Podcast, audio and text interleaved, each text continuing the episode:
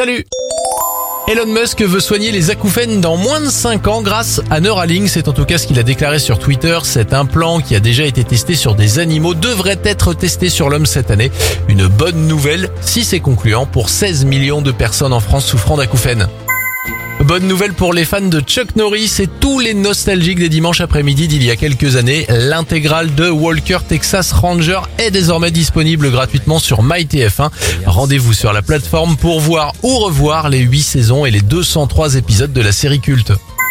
Enfin, à Nice, le docteur Pagès et son équipe ont développé une molécule afin de créer un médicament qui permettrait de lutter contre le cancer du rein. Ce médicament pourrait, combiné à d'autres traitements, transformer le cancer en maladie chronique et non plus incurable.